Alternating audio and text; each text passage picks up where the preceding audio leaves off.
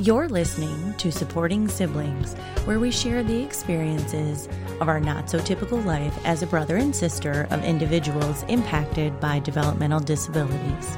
Here are your hosts, Larry and Laura. Laura, what's up, sister? I'll try that again. Hi, Larry. It's early. I know. Well, it's early for you. I've been up since 6:30. Okay. No, not me. I was, get out at 7:30, go feed the goats and chickens and animals, and crawl back into bed till 9:30. Larry's a farmer. Guess what I did a week ago? What? I rubber banded my goat, Jerry. Poor guy. Uh-oh. Oh, yeah. It took three people. You get this little Cheerio rubber, looks like the size of a real Cheerio, but it's rubber. And you put it on this tool, and it spreads it all out, and you just put some gloves on, pull that little joker through there, and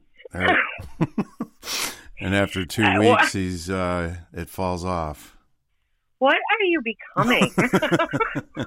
Hey, let me tell you, definitely a refuge. This is some sort of refuge. People are coming out here and playing with the animals. We had some kids last year that loved going out playing with the goats, and the dogs just loved it.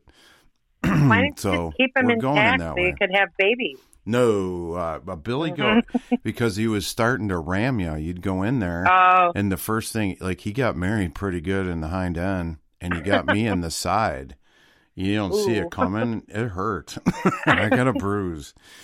And then he was trying to not just pal around with Mama. Once that started to happen, we had to do it. Yeah. Yeah. He's getting, animal control, population. I know. That's the way it goes. Yeah.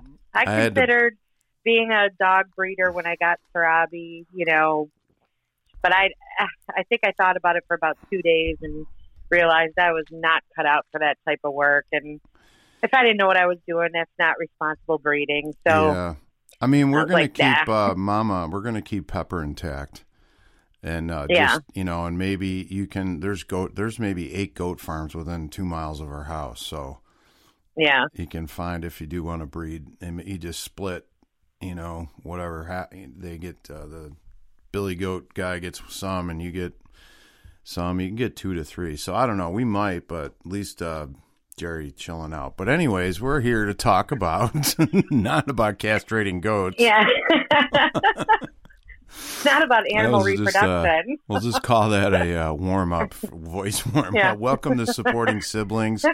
Laura and I back with you, and we're headlong into the school year pretty much all over the country. And, Laura, you're back, and we've decided to talk about education today and how COVID has affected and changed it and the ups and downs, if there's any ups, if there, what is it, but... I mean, right out of the gate, there, you've been back, what, 3 weeks? Mm-hmm, mm-hmm. And why don't you just jump in and say what you guys are doing and how it's going? Yeah. Is it working? So my district has decided in mid-August to go completely and total virtual. There are some districts around here in Western New York, and I know across the country, that are doing what they call a hybrid model. As a matter of fact, my husband teaches at BOCES, and he is hybrid. So he has certain groups of kids on Monday, Tuesday, and Wednesday. He is completely virtual, and on Thursday, Friday, he has other students. So there's not too many districts here in Western New York that decided to go full virtual. My district was one of them, and there might have been 3 or 4 more. And it's got its ups and downs. I can say, for the population that I teach a 12-1-1 classroom, which means I can only have up to 12 students in my classroom, and I have a classroom aide. This year I have 10, although I think I'm going to be bumping up to 11 within the next week. I don't want to sound like I'm... what's the word I'm looking for? Like trash talking, the education system. But this has been exceptionally difficult for individuals with disabilities, in my opinion. This is not the ideal way to teach. especially for individuals who have severe disabilities. They are missing out on many, many things that they need. And, you know, such as therapies, their speech and OT and PT. And while those things are being offered virtually, we are, you know, under the circumstances, I think we're all doing the very best we can. And, you know, with the regulations that have been set forth by the CDC, our district felt that it was not safe and it was going to be very difficult to manage. So, you know, all those things are, you know, I'm teaching virtually. We're on a modified type of schedule. My kids are doing fantastic as far as attendance and participating. That's good. Yeah. I mean, the kids miss one another a lot. Yeah, that was going to be my next question. You know, have the kids that you have and the ones that are able to say how they feel, what do they, you know, what do they say about what's happening? They miss, you know, they miss their friends. They miss being able to come into school. They miss the face-to-face interactions. They miss, you know, going and just having, you know, the things that we would do around the building. My classroom did a lot of jobs, like we would do recycling and gardening around the building. And, you know, another classroom did snack delivery. We did soup. We during the fall months, we had what we called Soup Wednesdays, where our class would make a pot of soup and we would sell it to the staff for lunch. So they miss all of those types of things, which were social interactions that you cannot accomplish virtually. You just can't. This is impossible. You know, so when I say that we're educating them, we are. I mean, I've developed a schedule. We're covering content. We're in the middle of reading a novel. We're doing our spelling. We're grouped into math groups, and you know, we're doing the very, very best we can, but this is not ideal for individuals with disabilities. This is just, you know, many, many things. Distractions. Excuse me. I mean, distractions. Technical issues. Technical issues. How do you deal with that? You know, let me ask you this. Are there any students that have siblings that help them out in this area that you've noticed? Yeah. During this, help them get set up? Definitely. Absolutely. I have one little boy this year. He's brand new to my class. He moved up from the middle school, and if his mom isn't nearby, one of his sisters are always nearby to help him with technical things. I've seen other siblings come in and help, but you know, very often they have their own schooling to do and they're following their own schedule. So it's been, you know, if you listen to the community and you listen to the families, 60, I told my parents just recently, and 60% of them want the children back in person. Wow. There are certain families that are saying, absolutely, I want my kids home. I'm still nervous, and I respect that, and we will figure this out. I will say my district is looking at the individuals with severe disabilities and saying, you know, we need to do something, get them in building sooner rather than later. Right. You know, they need to... we're looking at services that, you know, may have been missed because they couldn't log in for virtual therapy. So now we're looking at, well, was there regression? You know, there's very often students with these, you know, more severe type of disabilities regress when there's a gap in education. So, you know, lots of times they go to summer school for the purpose of maintaining those skills that they have been learning.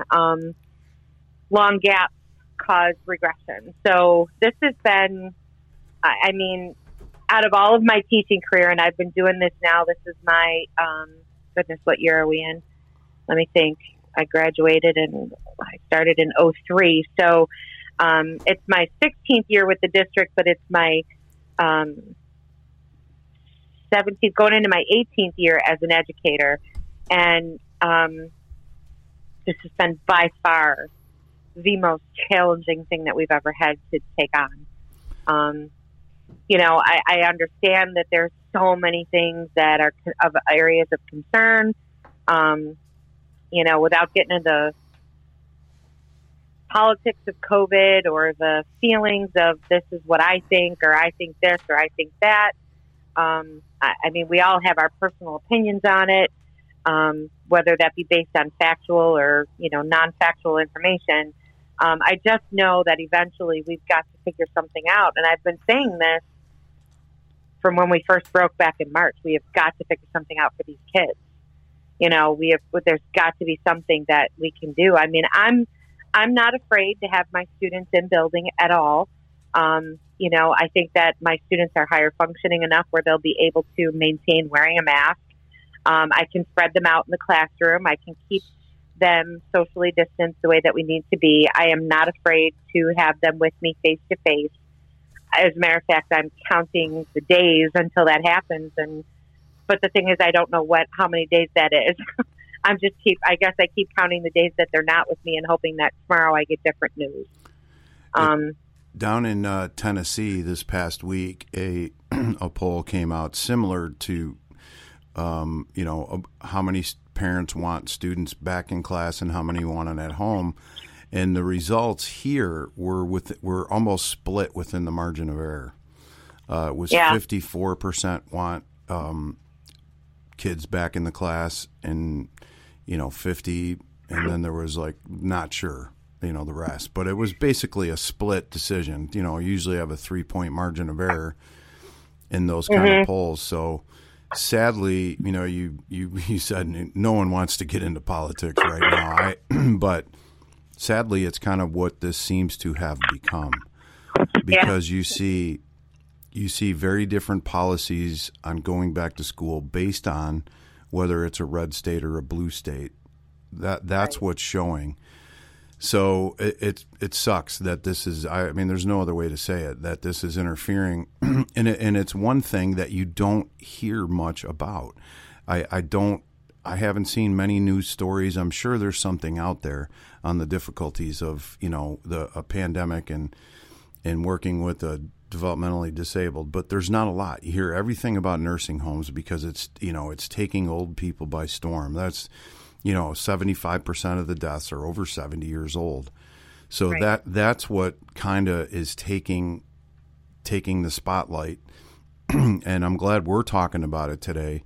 And we're going to take a 15-second break and come back and talk some more about education. And Mary's going to join us. She's Niagara U alumni, and they're doing something really cool with first responders. We'll talk about that later in the episode. We'll be right back.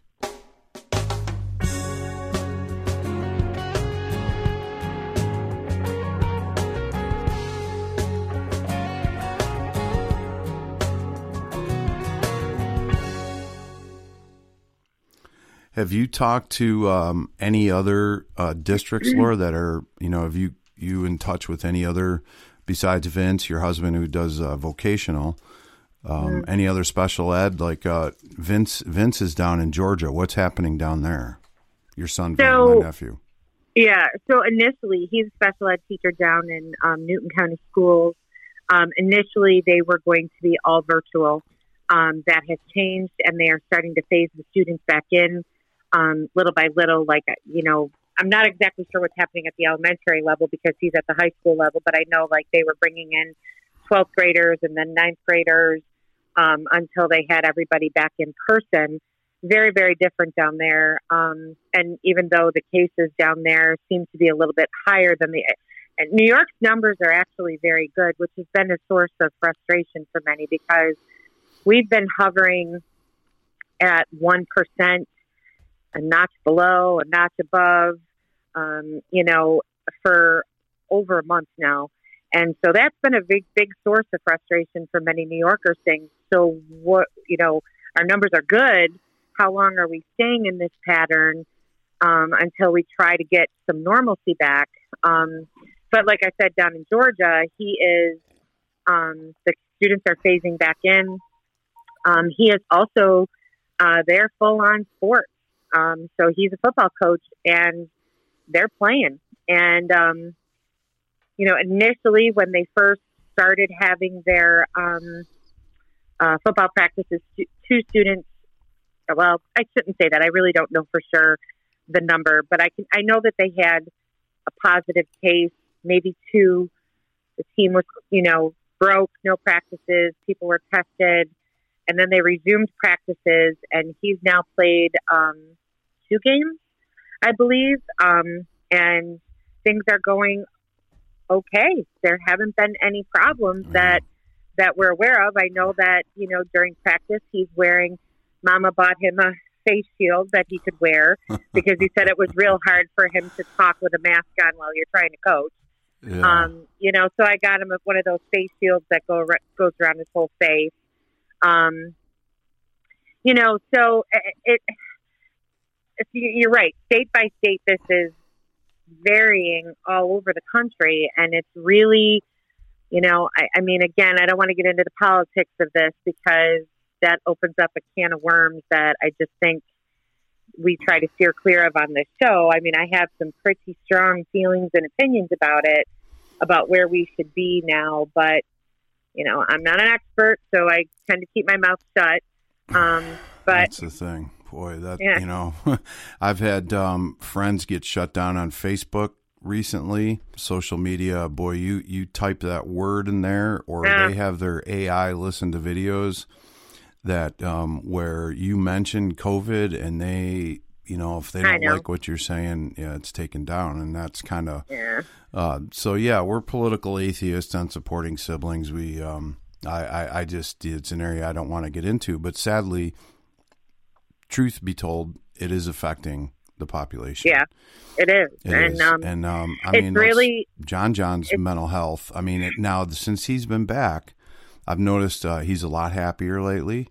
When he went out for dinner last night, he told me all about the salsa you and him made yesterday. He rode his bike. We did. Yeah. And a big difference, a big shift in the last 6 weeks with him calling crying. Now he's still, you know, wanting to know about coming down to visit, which is still up in the air, but it just goes to show that keeping this population busy as possible on good things is so important. In my opinion, too, you always got to say that phrase. That I mean, I will say this though. I did speak to a medical professional just recently, and I had a very, very long discussion with him, and he brought up some things that the medical community has been discussing about. You know, yes, we are in the middle. This is definitely a virus. You know, and the thing is it's not going to go away. It's not just going to disappear. All of a sudden, we're not going to wake up one day and they're not going to say, well, there's no more COVID. It's a virus. It's out there. It's like the flu. I'm not saying it's like the flu in terms of symptoms and death rate, but it is a virus. And the flu is a virus, and so is COVID. We live with many viruses in our communities and in our world. Some of those viruses are very dangerous to certain types of populations. But one of the things that is greatly concerning the medical community now is the long-term effects of other things that are happening because of the closure and the isolation, and that is suicide rates have increased dramatically. I don't have an accurate statistic. I will tell you, I heard, you know, somewhere that I heard, I this seems astronomical to me, but I heard that there was an increase of 300% for suicide. I've heard between 3 and 600% is what, you know, was what we heard. And what he tied, what this medical professional tied that to was, you know, people that have built their lives into businesses and their jobs and that sort of thing, and this is their livelihood, the way that they make a living and they live, and suddenly they've lost everything. Yeah. And people become very despondent, and so therefore anxieties and depressions and mental health issues have also increased, he said, 75%. You know, so, and when you talk about the isolation, I call it, you know, what I've said all along is what I think we're going to see 5-6 years from now is something that I termed, I've been saying that what we're going to see is what we call a COVID consequence. You know, I keep thinking about the world in a mask and children that are not seeing, that are not, you know, that rely on facial expressions and seeing mouths moving when they're talking, and they're not seeing that now. And I'm wondering what's going to happen 4 or 5, 6 years from now when these kids are starting to go to school. What are we going to be seeing because of the COVID consequence? Right, I mean, so far down the road, but this is what, you know, his exact words, the ripple effect will be far and wide, and it will be much worse than the virus itself. Yeah. And that scared me. That really rattled me. Yeah.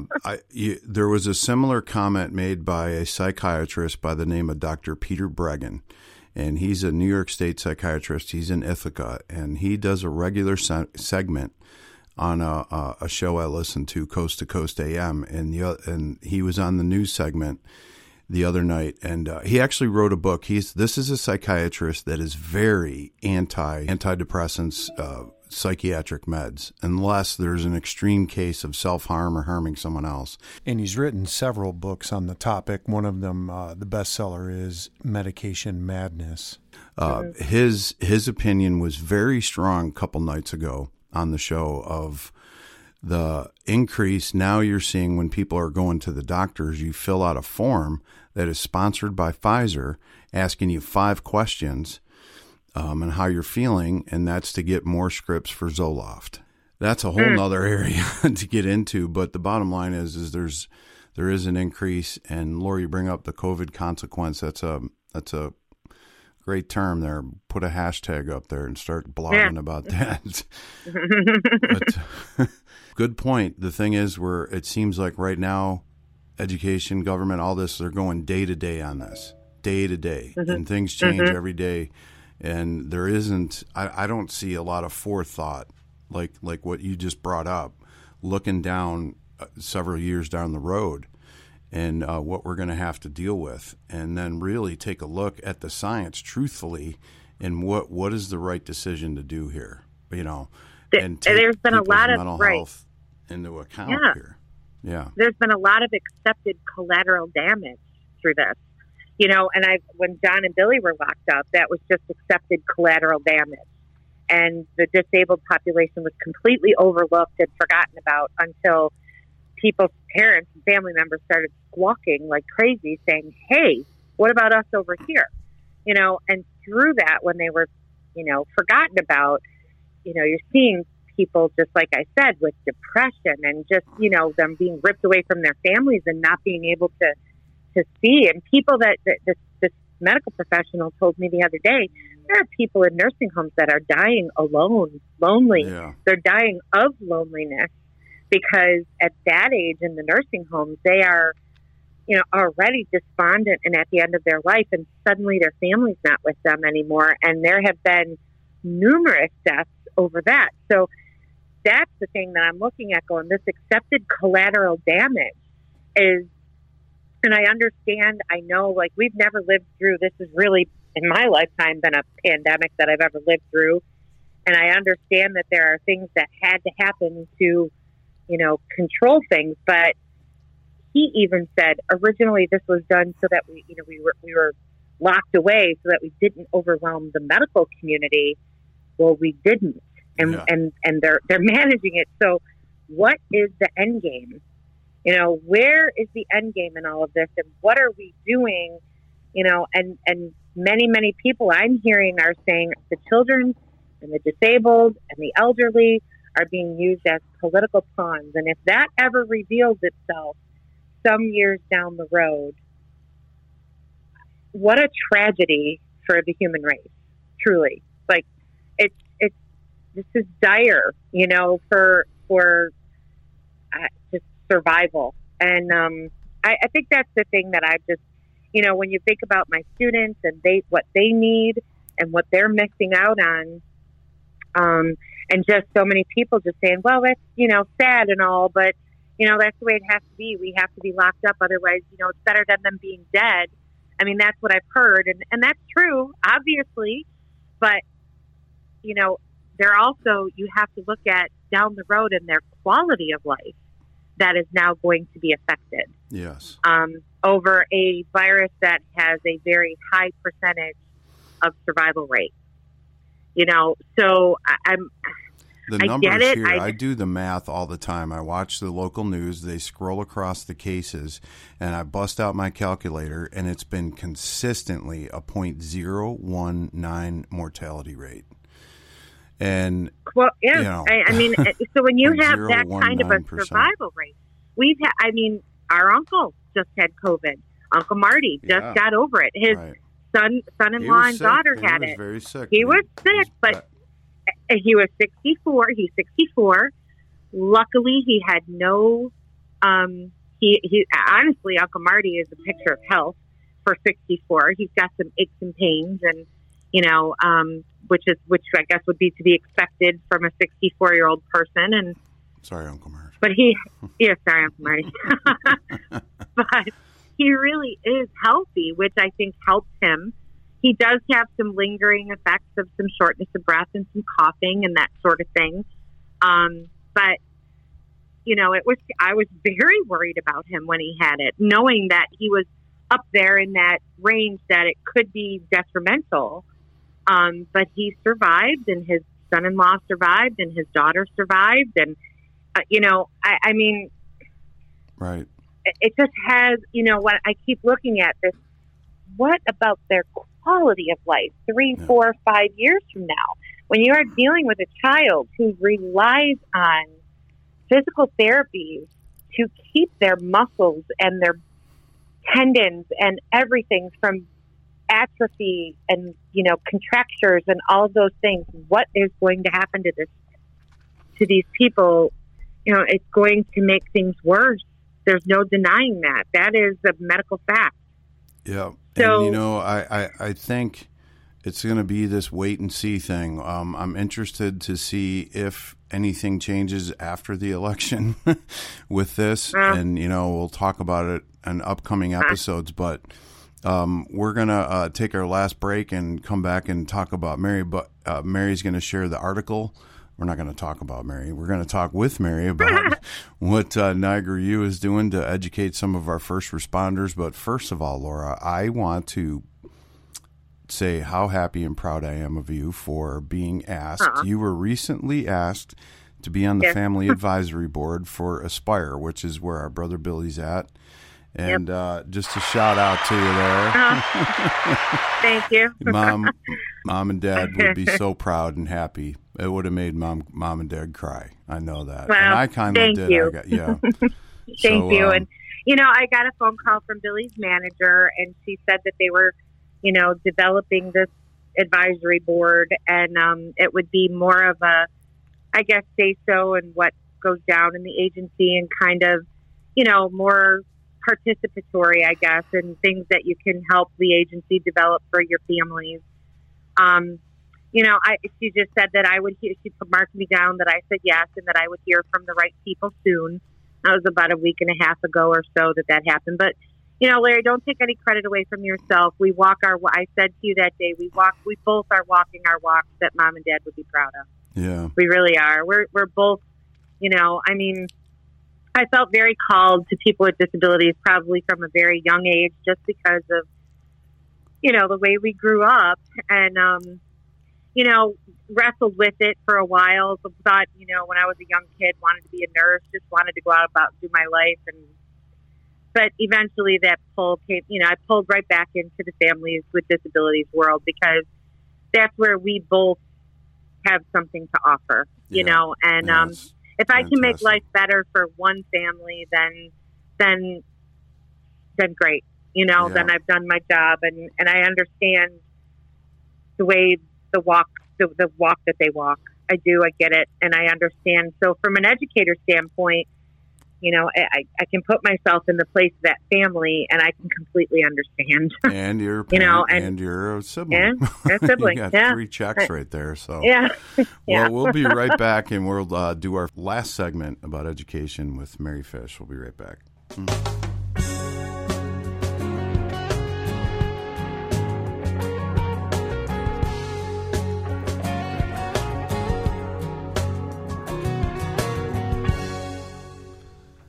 SupportingSiblings.com is the website. We would love to hear from you and your feedback and your opinions on our stories that you'd like to share about what's happening in the back-to-school time this fall of 2020. It's been quite a year. So go to SupportingSiblings.com and send us a message. Tell us what's happening. What's happening up at Niagara U? Hi, Mary. Thanks for coming. Hi. Hey, Laura. Hi, Mary. Mary. Thanks for letting me join your siblings party. Anytime. You are a sibling by marriage, and so therefore you get to wear the hat too. We'll do a John greeting. Oh, Mary, you're funny. You. Oh, Mary. Oh, Mary. Stomp your foot. Mary, you're funny. I know. That's a John greeting right there. Yeah. Indeed, it is. Oh, Mary, what's she saying? Oh my God. She did that the other day in the car. Mary was driving, and someone cut her off. And something flew out of her mouth, and I was in the passenger seat talking to John, and he goes, "Oh, Mary, what's she saying?" Oh God! I haven't driven a lot. It's like being 16 all over again. Yeah, I don't leave the house much anymore. Yeah, which is fine. There's another COVID consequence. Yeah, exactly. I keep thinking of that movie Wall-E. Remember that movie that you made? Yeah, that everyone everybody gets fat and sitting in a machine.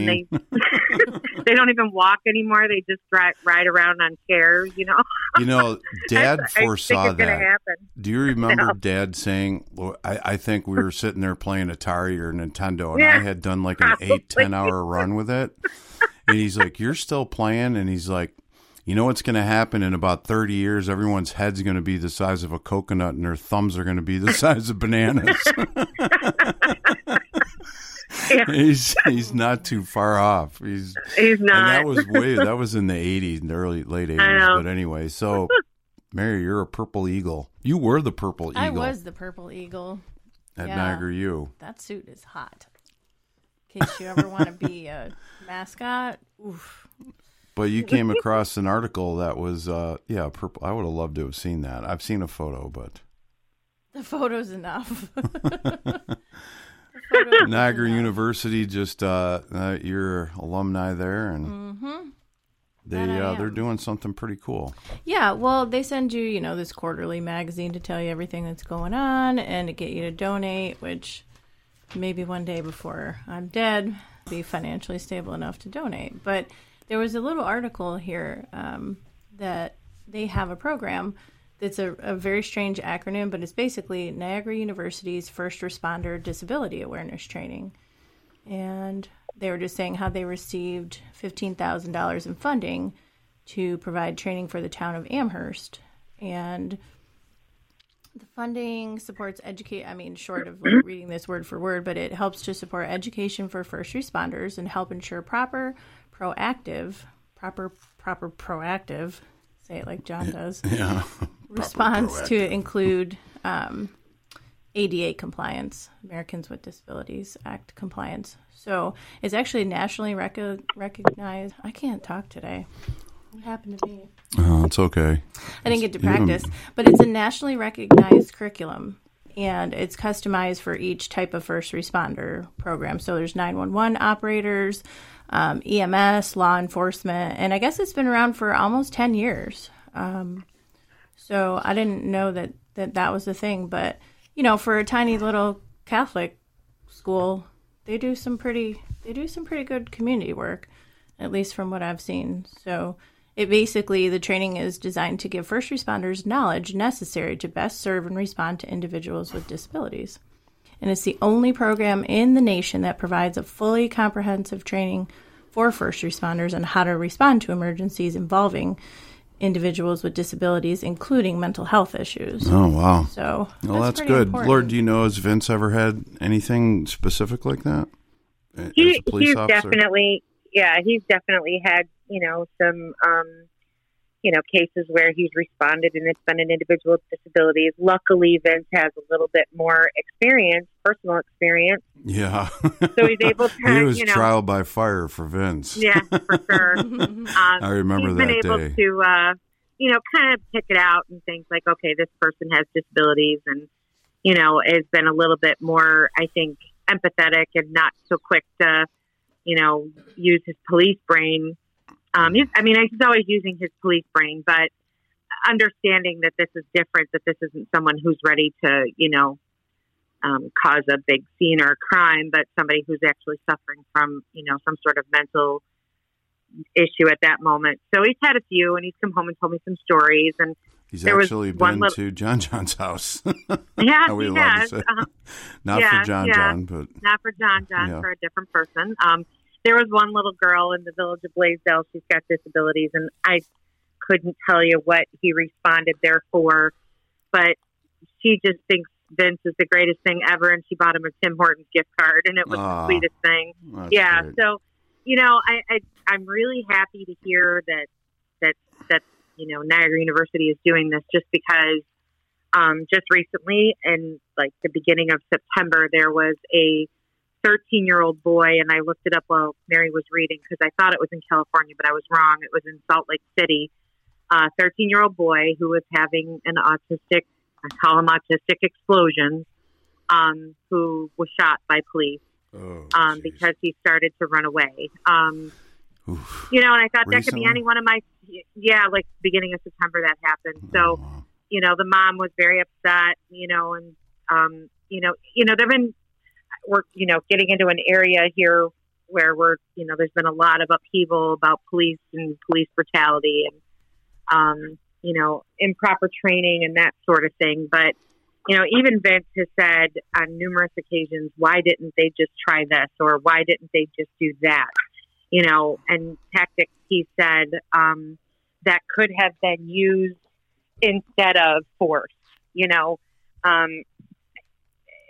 So I'm really glad that they're, you know, bringing awareness and recognition to this, because obviously we've discussed the increase in rates of autism. So I think that this is more and more going to be seen in the community, you know, by first responders. And more with lack of supports and housing and that sort of thing, you're going to see them with their families.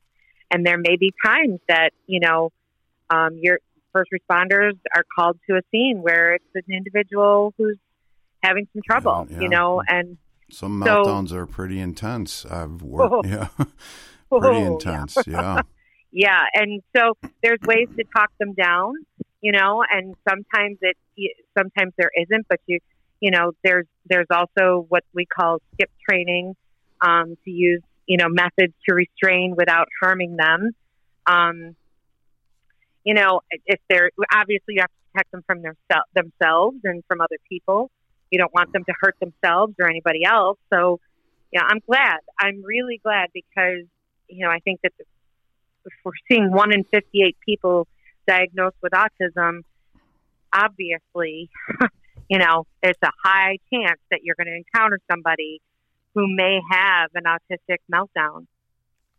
And I think, too, my awareness from your family has been instrumental, even at work, because there's a couple of people that you just recognize things are just a little different.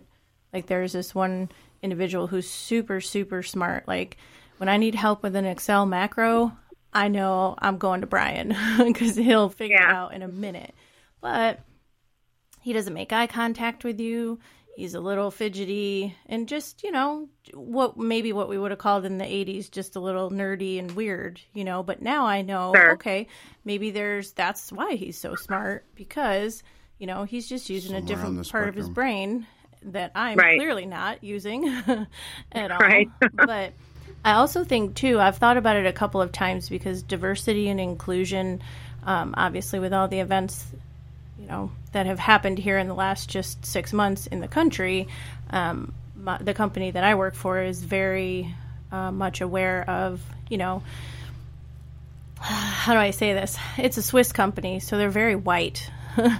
And, you know, it's very different in America. We're not just a white America. We're a very colorful, diverse America. So they're trying to learn different ways to increase diversity, inclusion in hiring and just in general. And I thought about that the other day. I'm like, you know what? We're talking about what we look like or where we come from, but nobody's mentioned. I mean, there's been a lot of focus on mental health in general, you know, taking care of yourself, taking your vacation days, but no one has mentioned anything about like actual, like unseen disabilities. You know what I mean? Like, okay, there's a lady that has a service dog. She was wounded in some war piece of the war that we've been in for the last 20 years. So she doesn't have a leg and she has a service dog. So you can see she has a disability.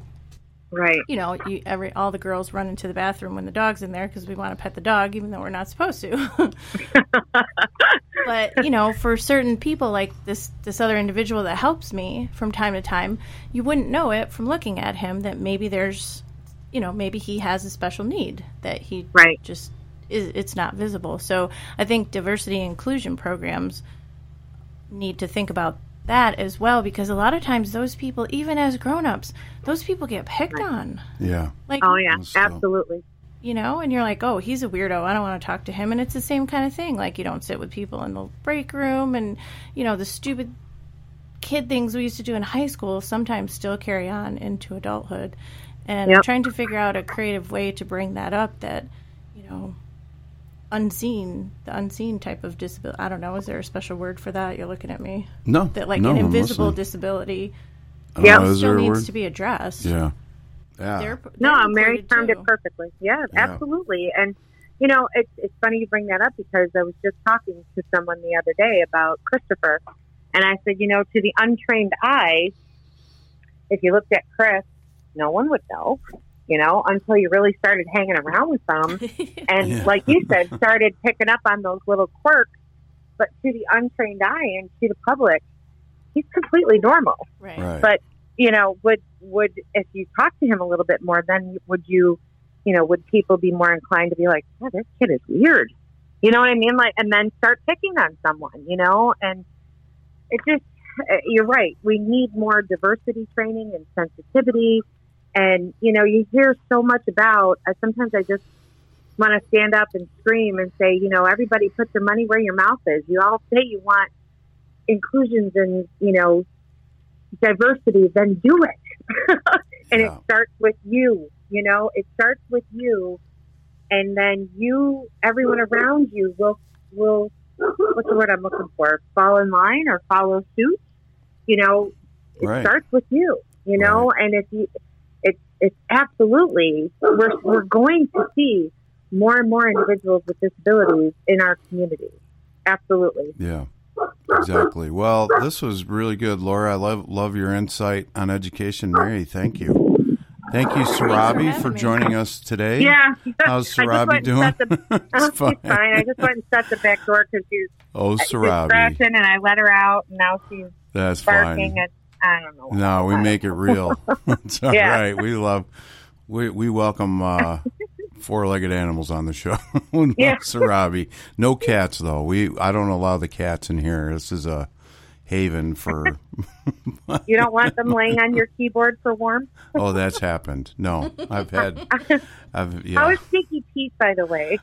We changed his name to Yoda. Because because we just thought Stinky Pete was weird to go to the vet and say, you know, because we both thought that. He sits up like a meerkat. He's adorable. He's getting along really great with Onyx, and he's hilarious. He cuddles nice. How about Stormy? Stormy is still crabby and can't stand anyone or anything except herself or us at feeding time.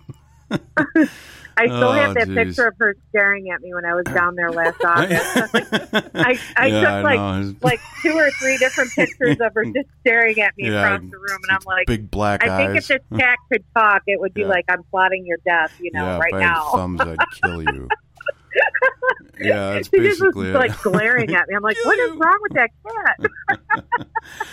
Well, with that, on the next episode of Supporting Siblings, Laura, I found an old recording of Mom, and I want to share that on our next episode. I'm going to clean it up a little bit, but Mom on the fly talking about stories of hope and how you can plant a seed and not even know it. It's a great. So we'll make that the focus of our next show, is finding hope in this. And I'm sure we can come up with lots of good stories, and we'll let Mom tell one herself. That'll be on the next episode. And I'm going to go watch the Bills game for a minute. Me too. Yep. And visit Supporting Siblings. Mary Fish, thank you for sharing a great story. 15,000 is just final comment there. 15,000 is a good start, but we need a lot more money, a lot more, because recognizing what you said, the invisible disability you know, there's a lot of layers to that. So, Mary, thanks, Laura. Thanks for joining us, and we'll watch for your follow-up blog on this, Laura, at SupportingSiblings.com. Yes, I promise I will do the blog. School started, and then my body is finally building up the school stamina schedule. That's fine. Yeah, no worries. I've been coming home we know what's really hard is I don't want to look at any more electronics at the end of the day. Like, exactly. You know, I've been staring at a computer screen all day, and I'm just like, I can't do it again. I know, and so then your phone in between, you know, it wears everyone out, headaches and yeah, Mary. Absolutely. Yeah. Thanks for listening to Supporting Siblings, and would you like to make the world a better place? Commit a random act of kindness to a complete stranger. We hope you enjoyed today's episode and invite you to share your stories and write to us at anotsotypical@gmail.com or visit supportingsibs.transistor.fm and connect with us on all our socials.